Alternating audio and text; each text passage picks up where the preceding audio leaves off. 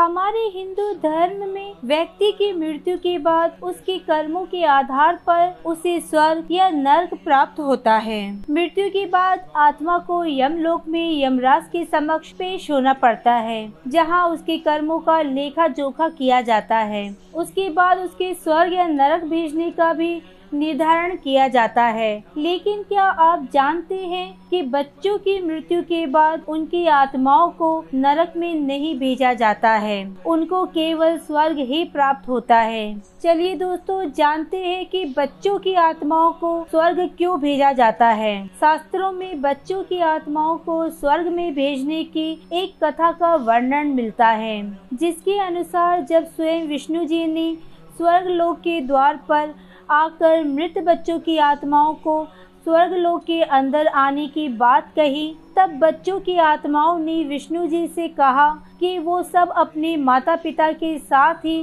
स्वर्ग लोक में प्रवेश करेंगे। जब भगवान विष्णु ने उन्हें बहुत समझाया कि तुम सब अबोध बालक हो, इसलिए तुम्हें स्वर्ग में भेजा जा रहा है, लेकिन तुम्हारे माता पिता को उनके अच्छे बुरे कर्मों के आधार पर स्वर्ग या नरक मिलेगा। तब बच्चों की आत्माओं ने विष्णु जी से कहा कि उन्हें भी उनके माता पिता के साथ ही स्वर्ग लोक या नरक लोक में भेज दें। बच्चों की ऐसी भोली बातें सुनकर विष्णु जी ने सभी बच्चों के माता पिता के बुरे कर्मों को माफ़ कर उन्हें भी बच्चों के साथ स्वर्ग लोक में भेज दिया। गरुड़ पुराण में मृत्यु से जुड़ी अनेक बातों का विस्तार से वर्णन किया गया है। गरुड़ पुराण पुराण में उल्लेख है कि गरुड़ पुराण में बताया गया है कि पंद्रह वर्ष से अधिक आयु वाले अच्छे लोगों को स्वर्ग लोग और पापी अधर्मी लोगों को नर्क लोक में भेज दिया जाता है। लेकिन पंद्रह वर्ष से कम आयु वाले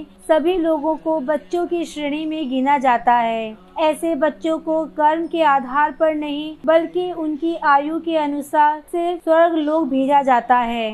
माना जाता है कि 15 वर्ष से कम आयु के बच्चे भोलेपन के कारण गलतियाँ करते हैं। उन बच्चों को अच्छे बुरे कर्मों का ज्ञान नहीं होता, इसलिए भगवान उनकी सभी गलतियों को माफ़ कर देते हैं और उनकी आत्माओं को स्वर्ग लोक में भेज देते हैं।